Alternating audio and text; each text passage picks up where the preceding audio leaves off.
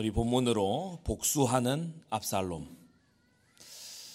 어, 참이 어, 제목 자체가 아이러니한데 어, 복수하는 평화의 아들 압살롬. 이름이 평안의 아들이에요. 평화, 평화의 아들인데 피해 복수를 합니다. 범죄하고 타락한 우리의 죄성은 어, 복수를 좋아합니다. 어, 꼭 압살롬처럼 음, 살인하는 복수가 아닐지라도 어, 욕을 욕으로 대받아 치고 싶어하고 음, 손해를 입었으면은 내가 갚아줘야 되고 무시를 당했으면 나도 그만큼 되돌려줘야 된다. 이런 보복하는 마음, 음, 되갚으려고 안 갚으려는 그러한 마음이 이 죄성을 가진 인간에게는 어, 즐거움이죠. 어, 그걸 증거하는 게 뭡니까? 어, 대부분의 드라마와 영화와 세상에 나온 스토리들에 빠지지 않는 내용이 복수입니다. 어, 알고 보니까 어릴 적 어떤 상처가 있었다. 알고 보니까 옛날에 어떤 뭐 원수 될 만한 그런 일이 있었다. 그 절치부심하고 막 자기를 깔고 닦아서 마침내 멋들어지게 복수를 한다. 뭐 이런 어, 내용들. 어, 그런 이야기들을 사람들이 멋있다고 말하고 좋아하고 어, 그리고 흠모하고 막 마음으로 대리만족 느끼고 이렇게 하죠. 하나님의 말씀은 거듭난 우리 성도들에게 뭐라고 말씀하시냐? 여러분 원수를 사랑하라고 말씀하십니다. 인내하라고 말씀하십니다. 욕을 받으시되 욕하지 않으신 구주 예수 그리스도를 본받아 가라고 말씀하시는 겁니다. 사람이 왜 복수심에 보복하는 마음에 왜 이렇게 연단되고 아주 이렇게 전문화되냐? 어, 복음 전하기 위해서 어, 사람하고 전도 대화를 이렇게 해보면 이 사람의 지배 정서가 나와요. 어떤 사람 만나면 이 사람은 하나도 삶에 대한 무게감이 없어. 모든 걸 농담으로 여겨요. 이 사람은 자기 집의 정서가 뭐냐 하면은 그냥 깔깔거리고 웃는 거예요. 진지함이 하나도 없어요. 전 주로 청소년들 만나서 얘기해 보면 얘네들이 뭐 서로 웃긴 얘기 하느라고 복음에 집중을 안 해. 그래 인생은 진지한 거다. 꼭 뭘 어떤 얘기를 해줘야 되는가 하면 할아버지 할머니 돌아가신 사람 있냐? 너희 아버지 어머니도 돌아가실 날이 온다. 그러면 그 그제서야 애들이 숙연해져요. 다 장난이야. 그게 그 시절의 지배 정서. 어떤 사람은요, 삐딱한 지배 정서를 가지고 있어요. 그래서 믿고 싶어서 하는 질문이 아니라 아예 안 믿으려고 하는 질문들, 이런 것들을 막 공격적으로 쏘아붙이기도 하죠. 그래서 대답을 해주다가 아, 이것은 너무나 시간 낭비고 정렬의 낭비다. 아, 전도 대화를 하다가 그런 경우도 있고요. 어떤 사람은 이 대화를 하는데 절망 속에 있어요. 그러면서도 여전히 완고해요. 어, 그런 사람도 만나게 되죠. 어떤 사람은 마음이 열려 있고 예비돼 있고 하, 내가 기다리던 것이 이런 것이다. 이런 사람도 우리가 현장에서 만나게 되는데 그 사람을 지배하고 있는 감정, 그 사람이 예, 주로 가지는 정서 이게 언제 형성되냐? 홀로의 시간에 형성돼요. 홀로 있을 때. 여러분 우울에 깊이 마음에 병이 있는 사람이요. 사람들 앞에서는 지나치게 밝습니다. 사람들 앞에서 지나치게 밝아요. 연예인들 있잖아요. 막 지나치게 밝게 막 이렇게 하는 사람들 홀로의 시간에요. 약 먹습니다. 저기 그 어, 서울의 대학로 이런 곳에 가면은 그 소극장 공연하는 어, 연극 배우들 있잖아요. 뒤에서 줄 담배 핍니다. 앞에서는 막 웃으면서 그렇게 하는데 뒤에서는 굉장히 우울해요. 왜냐 홀로의 시간에 그 마음이 강화됐어요. 홀로의 시간에 그 감정을 계속 연습한 거예요. 우울한 그리고 아주 상처에 잠기고 어, 그러면서요 자기의 어떤 어, 아주 어, 이 비관적인 이런 생각들 그런 것에 이제 잠기는 거죠. 여러분 홀로의 시간에 상처에 잠기지 않도록 주의하시기 바랍니다. 여러분 자기 연민도요 자기 사랑의 또 다른 표현이에요. 스스로를 되게 측은하게 여겨요. 스스로를 하나님의 시선으로 바라보는 게 아니고 자기가 비련의 주인공이야. 그래서 막 자기가 볼 때 자기는 쓸쓸하고 외롭고 자기는 불행하고 나만큼 막 세상에 불행한 사람이 없고 막 누구도 나를 이해를 못 해주고 막 이런 정서를 홀로의 시간에 계속 가져요. 좀 심하면 어떻게 됩니까? 홀, 홀로만 놔두면은 눈물 흘림, 눈물 흘립니다. 회개의 눈물이 아니에요. 어, 이상한 눈물을 흘려요. 그러면서 우리가 오전 일부 강단 때도 말씀 받았지만은 고독 속에 하나님의 뜻을 찾는 게 아니고 고독에 잠겨 죽어버려요. 고독과 막 이런 문제 속에서 거기에 완전히 빠져 들어가 버리죠. 억울한 생각. 어, 여러분이 옆에 그 하나 적어 두실 수 있으면 적어 두십시오. 생각할수록 열받네. 여기에 잡히지 말아야 됩니다. 굳이 적어 놓으세요. 생각할수록 열받네 같은 그런 생각 하지 말아야 돼요. 여러분 그런 생각에 잡혀 들어가지 않도록 기도하시기 바랍니다. 교회에 신앙생활 잘하고요. 예배 때 하나님 말씀 받고 은혜 입었는데 누가 지나가면서 나를 그냥 곁눈질로 봤어. 나를 째려보다니. 그날 밤에 가가지고 혼자 일기 씁니다. 아, 생각할수록 열받네. 뭔데 째려봐. 눈이 사팔이야? 왜 저래? 아, 막 혼자 있을 때요, 막 억울한 생각이 드는 거예요. 분노가 드는 거예요. 보복해야 되겠다. 내가 다음에 만나서는 내가 어떻게 이 받은 수모를 내가 갚아줄까? 막 이런 생각으로 어, 가득 차 있어요. 에베소서 4장 26절에 보면 분을 내어도 죄를 짓지 말며 해가 지도록 분을 품지 말라라고 하셨는데 참 하나님의 말씀이 지혜의 말씀입니다. 예, 밤이 되면요 사람이 너무나 충동적으로 바뀌어요. 그래서 죄 짓는 사람들 어, 이, 이, 낮에 짓지 않고 밤에 짓습니다. 저기 이 대로변에 이막 어, 이렇게 타락하는 뭐 술집하고 이런 데 있잖아요. 새벽기도 마치고 가보면 없어요.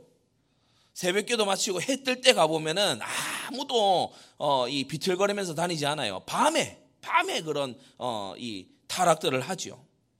여러분 우리는 해가 질 때에 분을 품고 잠드는 인생이 되지 말고 정말 묵상 속에 회개 속에 오늘 하루를 돌아보면서 다가올 내일을 기도로 준비하는 그러한 하루의 마무리가 돼야 됩니다.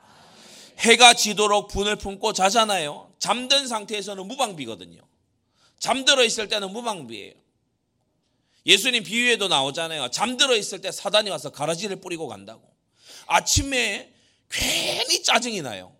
아침에 막 어제의 그 은혜 이런 것들을 월요일 아침 되면 싹다 어, 까먹어버려요. 불신자들은 원인을 모르니까 월요병이다. 이렇게 얘기를 합니다.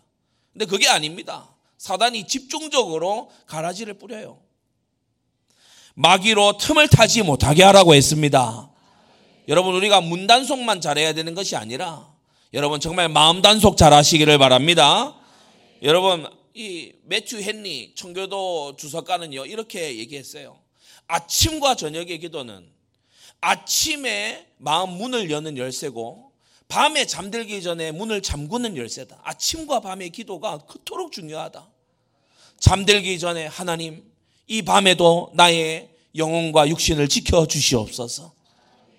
그리고요, 우리가 신앙의 선진들이 했던 놀라운 기도로 또 기도할 것을 작년 이상에 계신 분들은 가지고 있어야 됩니다. 하나님, 내일 또다시 나를 잠든, 잠든 상태에서 깨워주시면 주님 주신 하루를 주님의 뜻을 따라 살겠습니다. 그러나 혹 내일 아침 제가 일어나지 못하게 하실지라도 영원히 하나님께 감사하게 하옵소서. 여러분, 우리는 정말 마음의 단속을 잘 해야 될 줄로 믿습니다. 내 생각에 잠기면 사명 놓치게 돼요. 내 생각에 잠기는 순간 사명 놓치게 돼요. 다윗이 사울 왕에게 쫓겨 쫓겨서 지명 수배자가 돼가지고 쫓겨 다닐 때에 다윗 주변에 있는 사람들은요 자기 감정에 충실했어요. 왕이요 사위라서 못합니까? 제가 하겠습니다. 막 그런 걸 통해서 충성 경쟁하려고 옆에서 그렇게 하죠. 근데 다윗의 마음이 지켜진 거예요. 다윗의 마음이 순간순간 지켜진 거예요. 그래서 평생 사명 감당하는데 오점을 남기지 않게 된 거 있죠. 성도 여러분, 내 생각에 잠기면 하나님의 계획이 안 보입니다. 그래서 너무나 치명적인 어, 그런 실수를 범하게 되는 거예요. 내 생각에 잠기면 성령 인도를 놓치게 돼요. 우리는 내 생각에 잠기는 시간이 많아지지 않고 홀로의 시간에 정말 절대 네 가지를 깊이 있게 가지게 되기 바랍니다. 홀로의 시간에 하나님과 심오해지는 자는요, 남이 못 보고 있는 걸 볼 수 있게 돼요. 문제라고 해서 다들 불평합니다. 어, 어느 정도로 어, 불평하냐? 사사시대의 그 마지막 우리 장면을 보게 되면 단지파 같은 경우는 자기들이 분배받은 땅은 정복하기 너무 어려운 땅이야. 이거는 뭐, 뭐, 신약의 우리 표현대로 하자면은 아무도 복음 안 받아. 어, 그러니까 아무 정복도 안 돼. 교회도 안 세워지는 이거는 뭐 완전히 소동 고모라 같은 그런 땅이고 다, 단집하고 분배받은 땅이. 그러니까 이 단집하 어떻게 합니까? 사명지 이탈. 새로운 곳을 찾아서 막 가버리잖아요. 그게 사사시대 정서였어요. 야, 해보고 안 되면 떠나라. 뭐, 뭐, 인내도 없고, 하나님 앞에 간구하는 이런 것도 없습니다. 해보고 안 되면은, 막 다른 길을 찾아 떠나야 되지 않겠냐. 그게요, 사사시대에 흐르는 문화였어요. 그런데 다윗은 그 사사시대의 문제들을 나의 사명으로 찾아낸 겁니다. 여러분 문제 보고 불평하고 문제 보고 도망치는 자가 아니라 문제 앞에서 사명 발견하는 자 되시기를 바랍니다. 그리고 사명을 올바르게 딱 붙잡게 되면요. 이것이 하나님이 주시는 응답으로 이어지게 돼요. 우리가 계속해서 듣지 않습니까? 종교 혼합 시대를 보고 신정국가라는 사명을 잡았어요. 하나님은 입술에 이런저런 미사 요구에 응답하시는 것이 아니라 하나님은 중심에다 대고 응답하십니다. 다윗의 가슴에요. 여호와 하나님께서 왕이 되시는 나라 이게요 자리 잡은 거예요. 그래서 이 다윗을 주님께서 왕으로 예선하시고 그리고 주의 종을 보내서 기름 부으시고 그리고 이를 연단하셔서 어, 왕으로 쓰시는 걸 볼 수 있죠. 성막이 파괴됐어요. 엘리 제사장 이후로 실로의 이 성막이 완전 해파되어 버렸어요. 그러니까 백성들이 어, 5대 제사 할 곳이 없어요. 7대 절기 할 곳이 없는 거예요. 막 그런 상황에서 이, 이 다윗은 그 옛날 야곱이 한 번 언급했을 뿐 아무도 이 생각하지 아니한 성전 건축을 최초로 들고 나옵니다. 여러분, 우리는 정말 하나님 역사하실 이유와 어, 하나님 역사하실 그러한 어, 제목으로 우리는 기도 제목 새로 잡아야 됩니다. 그래서 어, 이 팔레스타인 지역의 이 신전들, 산당들 돌이나 나무로 짓거든요. 다윗이 결심한 거예요. 어, 극히 장려하게 할 것이다. 웅장하고 화려하게 할 것이다. 그래서 나중에 지어지는 성전을 보면은 금으로 짓지요. 그 당시에 너무나 아, 이렇게 이 재련을 많이 해야 되는 노, 바다 이런 걸 다 준비하죠. 예, 그러면서 건축의 모든 정교한 기술들을 넣어서 다 건축해내는 걸 볼 수 있습니다. 하나님께서 이 일을 해낼 수 있는 재물을 열국으로부터 어, 쏟아부어 주시는 거예요. 사람이 자기 소견에 옳은 대로 행했던 어, 사사 시대였잖아요. 그런데 예, 다윗은 하나님 말씀에 통치받는 이스라엘 백성이 되게 하겠다. 그래서 42개의 성읍들, 레위인의 성읍들, 그리고 어, 제사장들, 그 반차를 쫓아서 24반차를 쫓아서 예루살렘을 수직하면서 그러면서 성전에 봉사하는 이 체계를 딱 세우죠. 이게 성전 지어지기 전에 다윗이 조직 다 만든 거예요. 네, 그렇게 한 겁니다.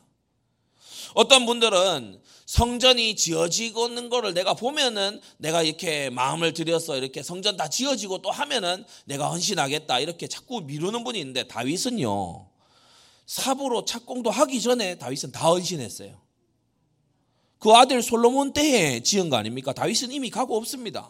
근데 다윗의 들여놓은 헌신을 가지고서 솔로몬 때에 성전을 건축했죠. 여러분 미루지 말고 하나님 앞에 신속하게 이제는 행하기를 성취하시기를 바랍니다.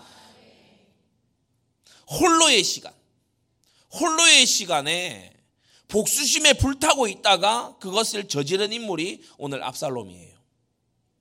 사실은 이 압살롬 같은 결단력과 실행력을 갖춘 사람이 잘만 깨달으면 굉장히 중요한 좋은 일을 할 수 있는 거죠.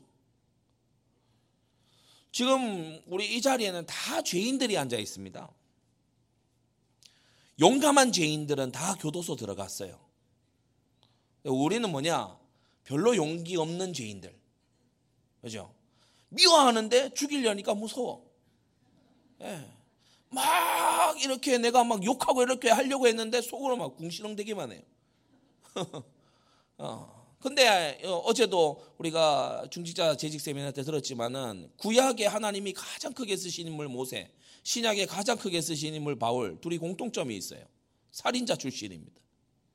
그러니까 이 결단 결단과 실행력이 있는 거예요. 이 압살롬이 비슷한 인물이거든요.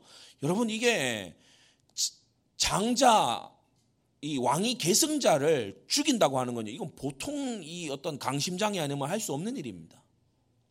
이 자가 만약에 복수심에 불타지 않고 사명감에 불탔다면 이 다윗의 아들이 그 아비처럼 거룩한 이 열망에 불탔다면 어떻겠습니까? 그러나 이 압살롬은요.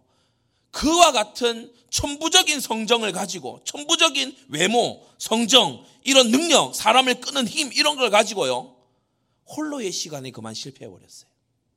사랑하는 성도 여러분, 여러분에게 하나님이 주신 천부적인 은사들, 달란트, 여러분에게 주신 장점들 그거 가지고 홀로의 시간에 망하는 길을 선택하지 마세요.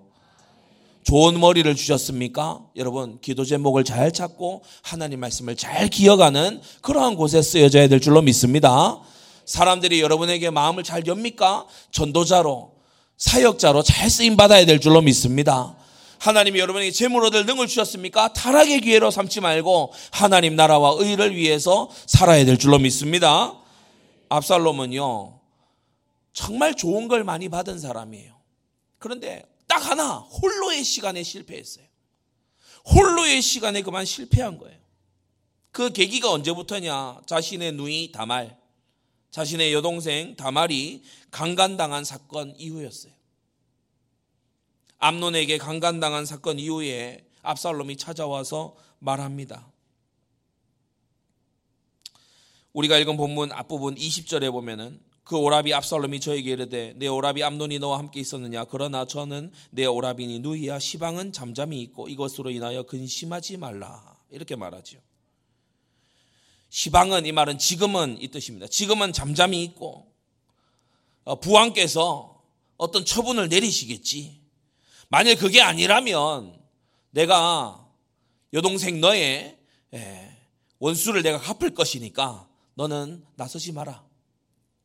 어떻게 보면 굉장히 의리가 있고 아주 이렇게 예, 든든한 오빠 아닙니까? 그런데 이게 이제 복수로 피해 복수로 나아가는 거예요. 근심하지 말라 이렇게 말합니다. 무언가 양당 간의 결단을 내겠다는 거죠. 아버지의 처분이 있든지 아니면 나의 칼이 있든지 근심하지 마라. 동생아 근심하지 마라. 그러면서 이 고열 제도를 상기시키는 그러한 표현이기도 합니다. 만 2년이 흘러갔어요.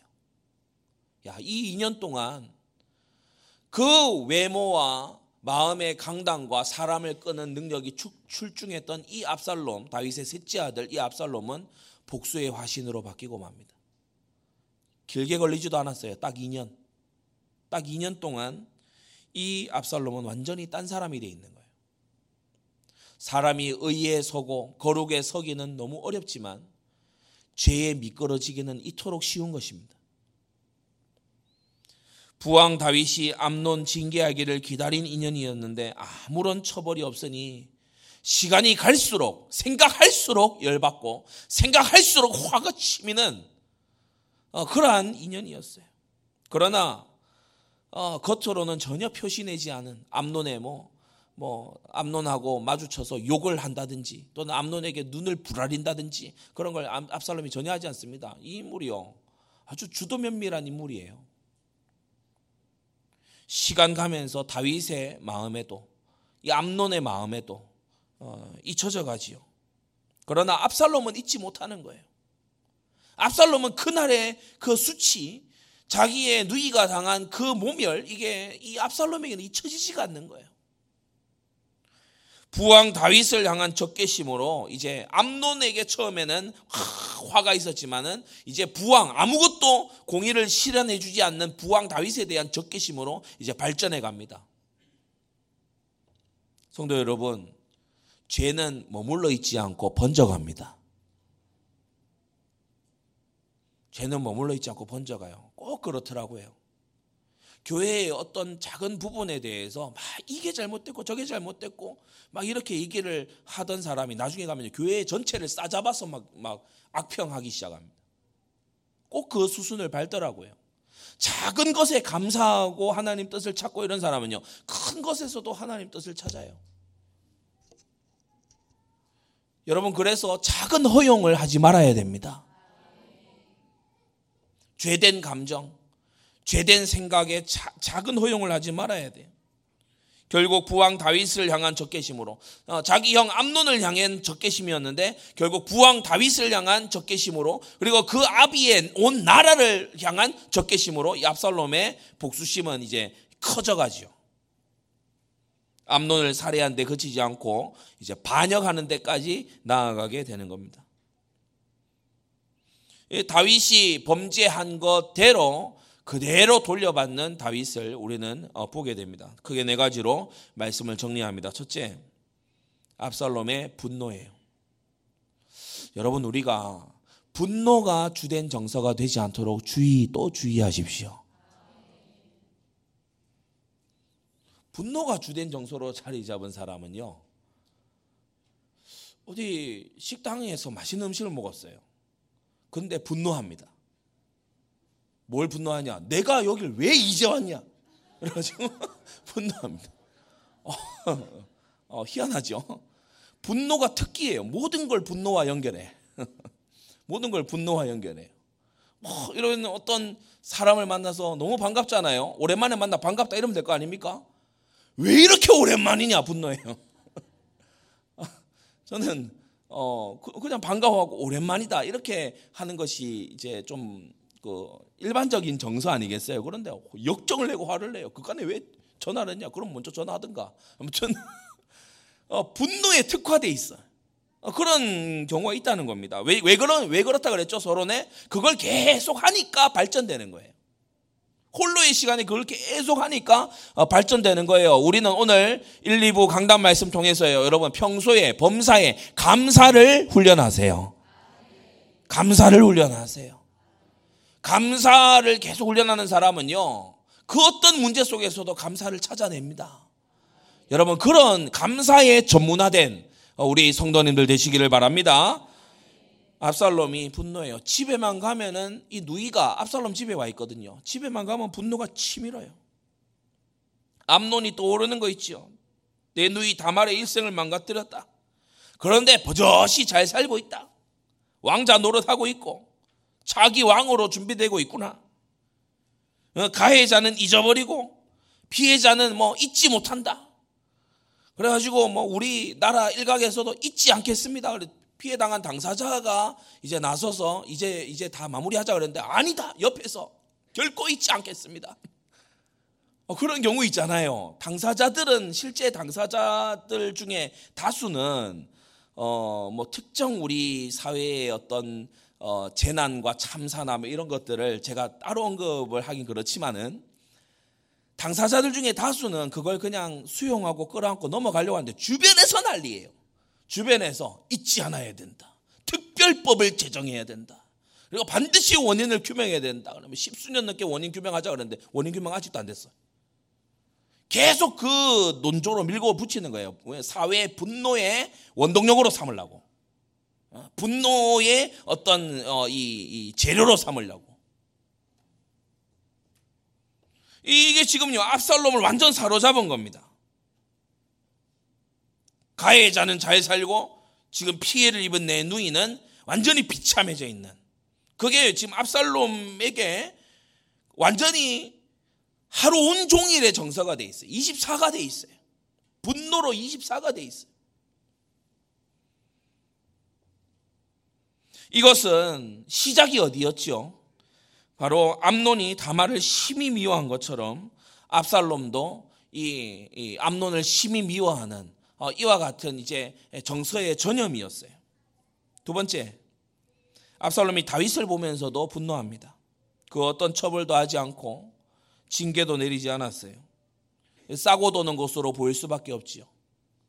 다윗은 다윗의 입장에서는 이걸 징계하려고 하게 되면은 다윗 자신의 책임이 막중히 커집니다. 다말을 그리로 보낸 게 자기 자신이잖아요. 그러면서 집안의 수치스러운 일이기도 하고 다윗은 어떻게 보면은 이것을 쉬쉬하고 넘어가는 것이 유익하다라고 생각했을지도 몰라요. 그러나 그 안에서 압살롬은 전혀 다른 생각을 하고 있었지요. 다윗이 공식적인 징계를 하지 않는 통에 다말은 더럽혀진 여자로 낙인 찍혔어요. 다말은 그 왜 오라비 집에 그렇게 가 있대? 아, 사람들이 수군거립니다. 글쎄 말이야 이런 일이 있었어. 암론 집에 종들이 수군거립니다. 이 계집을 끌어내라 해서 우리가 끌어냈잖아. 무슨 짓을 했길래 뭐 그렇게 어, 왕자 아, 첫째 왕자 그렇게 화를 냈대?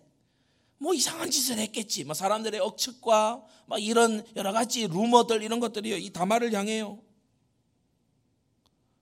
그래서 너무 부당하게 느끼고 억울하고 어, 그런 거예요. 이 압살롬이 옆에서 봤을 때 다말을 아끼는 만큼 분노하는 거예요.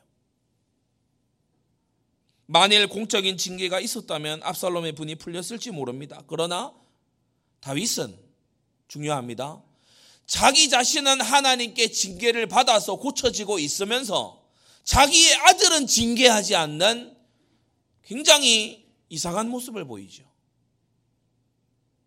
이게요, 삐뚤어진 부정입니다. 삐뚤어진 아비의 사랑이에요. 여러분, 자식을 사랑한다면 근실히 징계해야 됩니다. 잠언 말씀에 나와 있죠. 자식을 사랑하면 근실히 징계해야 된다.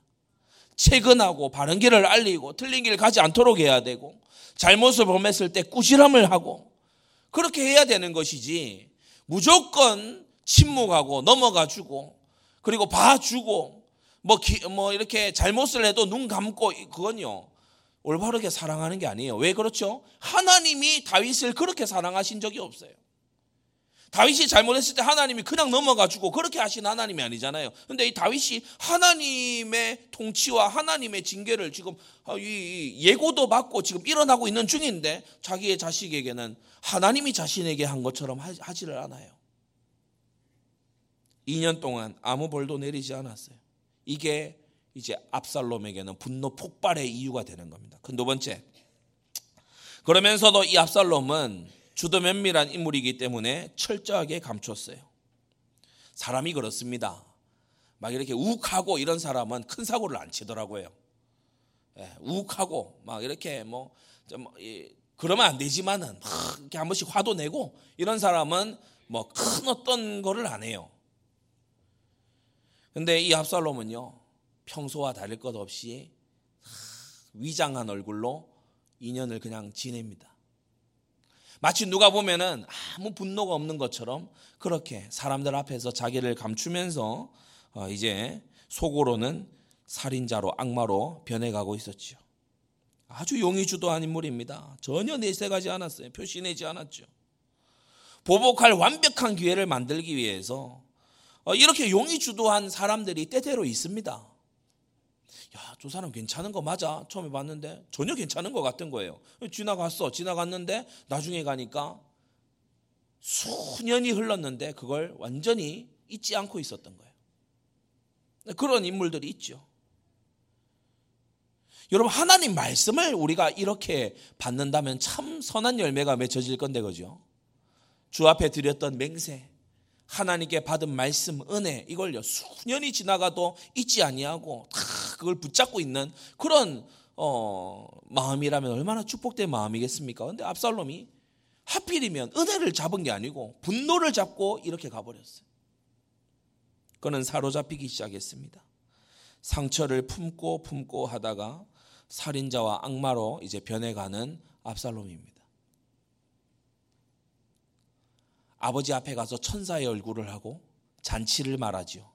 그러나 뒤로는 흉계를 꾸미고 있는 이 거짓의 아비 마귀를 닮은 어, 그러한 인물로 바뀌어 갑니다. 우리가 이 압살롬이 하는 행동을 볼 때, 거짓과 살인 이걸 볼 때요, 아, 이 사람이 완전 사단에게 장악됐구나. 이게 그냥 사람이 할 수 있는 일이 아니구나. 그걸 알게 되지요. 마귀에게 틈을 열어줬더니 분노를 품고 밤을 맞이하면서 그것이 지배적인 감정으로 자리 잡도록 사단에게 틈을 열어줬더니 이 유능하고 뛰어나고 주도 면밀했던 이 지혜로웠던 이 압살롬이 사탄의 두드러진 일꾼이 되는 걸 볼 수 있습니다. 큰 세 번째, 이 압살롬이 다윗에게 나아가서 집요하게 요청해요. 네 번이나. 사람이 무언가 고집하고 아주 집요하게 무언가를 요구할 때는 거기에 뭔가 이유가 있는 거죠. 예, 뭔가 이유가 있는 겁니다. 교회에 어떤 일을 할 때에 아, 이, 이걸요, 이, 이 계약을, 이, 이 대상하고 꼭 해야 된다는 거예요. 아, 그래가지고 막 다 준비했다는 거예요. 막 꼭 이 대상하고 뭐 이걸 파는 또는 이것을 사는 어떤 계약을 꼭 해야 된다는 거예요. 그럼 다른 길도 있지 않을까 기도해 봅시다. 그러니까 이거 말고 없다는 거예요. 이걸 꼭 해야 된다는 거예요. 뭐 다른 꿍꿍이가 있어서 그렇습니다. 뭐 뒷돈 받을 게 있든지 아니면은 뭐 다른 어떤 어, 것이 있어서 그래요. 어, 이 압살롬이 다른 꿍꿍이가 있었죠. 그래서 내 차례나 될 때까지 집요하게 물고 늘어지는 걸 보게 됩니다. 성도 여러분, 우리는요, 고집스러운 사람이 되지도 말아야 되지만, 고집스러운 사람, 내 뜻을 완전히 계속해서 집요하게 주장하는 사람, 여러분 조심하시기 바랍니다. 하나님의 인도가 나타나기를 기다려야 돼요. 여러분, 교회에서 특히나 그렇습니다. 하나님의 인도가 나타나기를 여러분 주의 종을 통하여 보이시는 하나님의 인도가 나타나기를 기다리시기 바랍니다. 왜 굳이 뭐 그런 어 그런 계약이나 그런 어떤 어 일감이나 이런 거를 왜 고집해요? 뭐 다른 이유가 있는 거 아니에요? 굉장히 의심될 법한 행동입니다. 그렇게 고집하는 거는 다윗이 이 아주 경험 많은 이 다윗이 볼 때에도 지금 압살롬의 행동이 좀 약간 이상한 거예요. 그래서 이 다윗도 보면 망설입니다. 그죠? 처음 다윗에 요청했을 때, 아, 그리 할 것 없다. 아, 근데 또 이제 요청을 또 하잖아요. 보십시다. 청컨대 왕과 왕의 신하들과 함께 참석해달라. 다윗이 우리가 갈 것 없다. 누를 끼칠까 하노라. 사람들이 많이 가면 잔치 비용이 늘잖아요. 그러니까 다윗이 자신이 간다 그러면은 이 신하들이 다 따라오거든요. 신하들의 목동들 다 따라오거든요. 그러면 이게 잔치 비용이 너무 많이 들지 않냐? 누를 끼치게 될 거니까 내가 갈 것 없다. 그럼 알겠습니다. 이러면 되잖아요. 그런데 또 간청합니다. 아, 그래도 아버지 와주십시오. 부왕이시여 와주십시오. 복을 빌어주겠다. 성공적인 잔치가 되도록 아, 내가 복을 빌어주겠다. 그럼 여기서 이제 감사합니다 하고 하면 되는데 이제 마음에 숨겨뒀던 것을 이제 얘기하지요. 다윗이 거절 못하도록. 청컨대 왕 대신 그럼 왕이 못 오시면 왕 대신에 장자인 암론 형을 보내주십시오. 다윗이 생각할 때 그거 얘기하지 않습니까? 그가 너와 함께 갈 것이 무엇이냐? 우리가 암론의 평소 행적을 볼 때 암론은요 목축에 별로 관심 없는 인물입니다. 뭐 장막에 들어 누워 있고 이러잖아요. 그러니까 목축에 별로 관심 없는 인물입니다. 그 암론이 같이 갈 이유가 뭐지? 약간의 위기감을 느낀 거죠. 그런데 간청합니다. 꼭 보내달라고 간청합니다. 다윗이 두 번째 승낙합니다. 딱히 거절할 구실이 없잖아요. 그러니까 자기도 이미 거절했는데 뭐 그러면 형도 가지 마라 이러면 압살롬한테 너무 쌀쌀 맞은 것 같잖아요. 그런 인정을 이 압살롬이 이용하는 거죠. 여러분 지나온 2년 동안 압살롬은 이것만 생각한 사람입니다. 그러니까 이 다윗의 반응, 다윗의 어떤 행, 이 돌아올 대답 이거 전부 다 이 압살롬의 머릿속에 들어 있는 거예요. 다른 왕자들도 다 와달라 이러니까 이제 뭐 경계심이 좀 사그라들겠죠. 압살롬은 그 아버지 다윗을 철저히 속이면서 다윗이 우리아를 철저히 속인 것처럼 압살롬은 그 아비 다윗을 철저히 속이면서 그 이전 본문에서 다윗이 우리아를 완전히 속여버리지 않습니까? 이제는 다윗이 완전히 속는 그런 단, 이, 이, 이 단계가 됩니다. 그렇게 되죠. 그 네 번째, 이 압살롬의 살인은 우발적이거나 또는 피치 못할 그러한 살인이 아니라 계획된 고범죄 성격의 살인이었어요. 암론이 오기 전에 이미 종들에게 다 명령해 둔 상태였습니다. 술에 취하거든 저를 죽여라. 왕자를 어떻게 죽겠냐. 그런 거 두려워하지 마라. 내가 너에게 명한 게 아니냐. 마음을 담대히 해라. 그러면서요. 이들에게 막 힘을 주면서 살인하라는 거예요. 여러분 그 전에 이 자기의 가병들에게 얼마나 정신교육을 자기의 분노를 심었겠습니까? 그렇죠. 그런 사전 작업 없이 사전에 그런 어떤 어, 이, 이, 이 정신 교육 이런 거 없이 갑자기 칼 쥐어주면서 야그 그 장, 장자 다윗의 첫째 아들 왕자 가서 찔러 죽여. 그러면요 누가 가서 하겠어요? 그러니까 자기 같은 인간으로 딱 만들어 놓은 거 준비를 한 거예요. 저 암론은 죽어야 되는 인간이다. 그렇게 딱 가지도록 이 어, 세뇌를 시킨 거지요. 그렇게 해서 준비를 한 거예요. 압살롬은 왕이 열어주는 잔치다. 이런 명분을 가지고서 아버지가 축복하셨다. 이런 잔치로 왕자들을 다 초대했고 극진히 대접했고 막 술을 진탕 먹여서 암론이 자기를 방어할 수 없게끔 만들어 가지고 그래 죽여버렸어요. 이는 다윗이 다른 이의 칼, 특히 암몬 백성의 손을 빌어서 어, 이 우리아를 죽인 것과 어, 마찬가지입니다. 굉장히 간교한.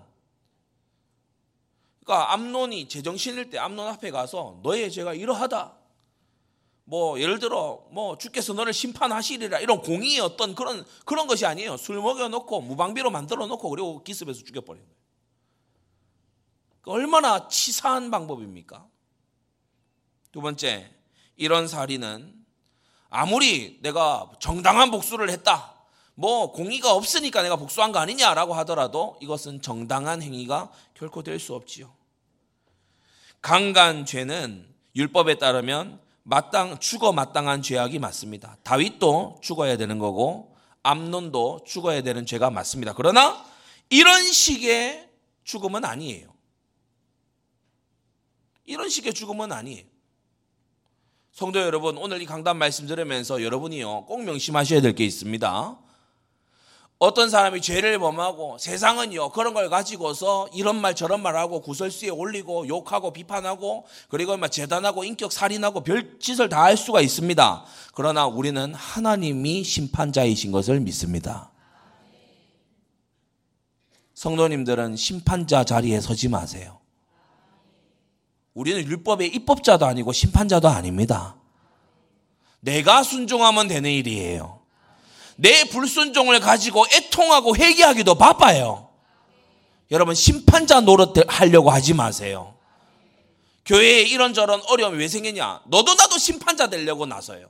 특히나 목회자를 막 보면서요. 막 판단합니다. 이런저런 말을 합니다. 여러분 그런 어, 쓰잘데기 없는 짓 하지 말고 여러분, 내가 순종하고 내가 하나님 앞에 행할 바를 하세요.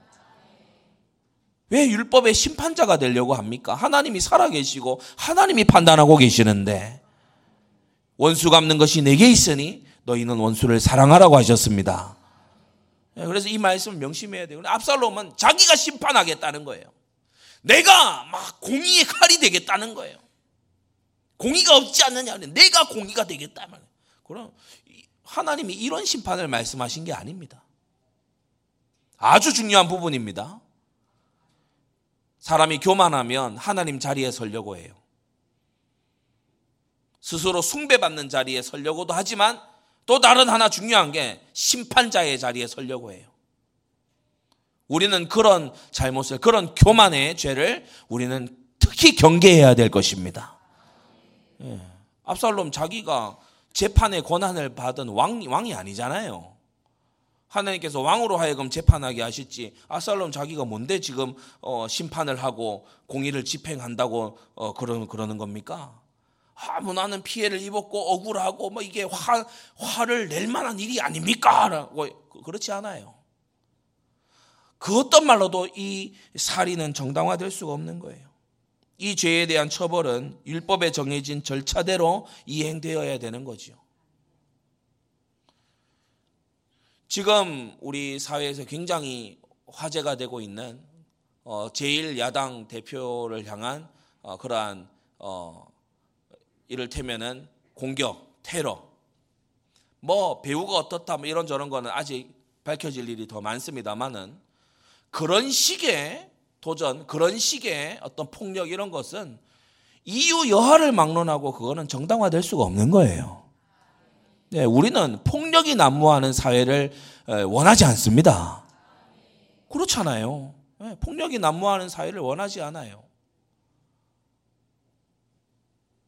법에 따라서 그것도 법이 하나님의 근본적인 법의 원리에 맞아야 되겠죠. 이 법의 원리에 따라서 그렇게 절차대로 그렇게 해 나가야 되는 것이지 누구 한 사람이 들어서 내가 정의의 칼을 뽑았다. 그게요 바로 야만적인 사회인 겁니다. 압살롬이 이스라엘의 야만 시대를 열어서 친 거예요. 얼마나 나중에 이 고통당합니까? 세 번째 왕자에서 형을 죽인 살인자가 돼버렸어요. 하루아침에 이렇게 됐어요. 하루아침에 파렴치한 살인범이 되고 말았어요. 율법에 계획해서 살인하는 자는 사형에 처하도록 규정되어 있습니다. 그러니까 뭐 부주의로 인해서 사람이 죽었다. 그것도 책임을 져야 되는데 더 나아가서 사람을 누군가 죽이기 위해서 치밀한 계획을 세우고 준비를 해서 살인을 저질렀다. 이 사람은 반드시 죽여라. 율법이 그렇게 규정해 놓고 있어요. 압살롬이 이런 상태가 돼 버린 거예요. 여러분 더 나아가서 고의적인 살인자는 도피성도 그를 숨겨줄 수가 없습니다. 도피성에 들어가는 자는 부지 중에 살인한 자. 그가 도피성으로 도망해서 사적인 복수를 피할 수 있게 해준 거지. 고의적인 살인자는요, 도피성에 와도 쫓아내요. 가라고 해요. 고의적인 살인자는 설령 도피성에 들어왔더라도 도피성에서 내쫓습니다. 그게 하나님 말씀이에요. 이걸 뭘 의미하는 겁니까? 하나님의 거룩한 구원의 은혜, 하나님의 거룩한 구원의 공동체인 교회, 여기에 은혜로부터 단절된다는 거예요. 끊어진다는 거예요.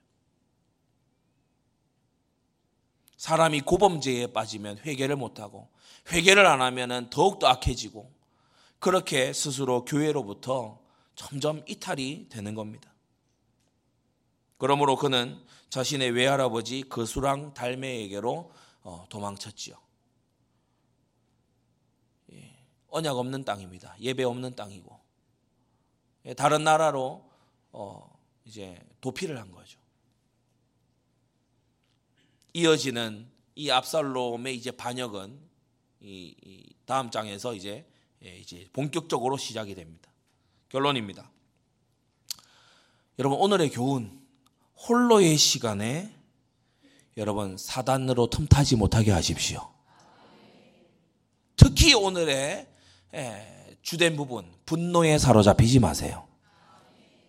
억울한 마음, 적개심, 복수심 이런 것에 사로잡히지 말아야 돼요. 압살롬은 홀로의 시간에 패배하고 형을 죽인 살인자가 됐어요. 홀로의 시간. 홀로의 시간에 복음, 말씀, 기도, 사명을 정말 즐거워하고 가까이하고 누리는 그러한 성도님들 되시기를 예수님의 이름으로 축원합니다. 기도하겠습니다. 거룩하신 아버지 하나님, 오늘 복수하는 압살롬이 홀로의 시간에 어느 만큼 분노에 장악되어 있었는지 그가 단 2년이라는 시간 만에 왕자에서 계획 살인자로 바뀌는 것을 보며 우리의 마음에 큰 경계를 삼도록 역사하여 주시옵소서. 홀로 있는 그 시간에 우리는 사단으로 틈을 타지 못하게 하며 절대 네 가지가 우리에게 뿌리 내릴 수 있도록 기쁨과 감사와 하나님 앞에 사명감을 새로 다지는 그러한 홀로의 시간들이 될 수 있도록 역사하여 주시옵소서 예수 그리스도의 이름으로 기도드리옵나이다. 아멘.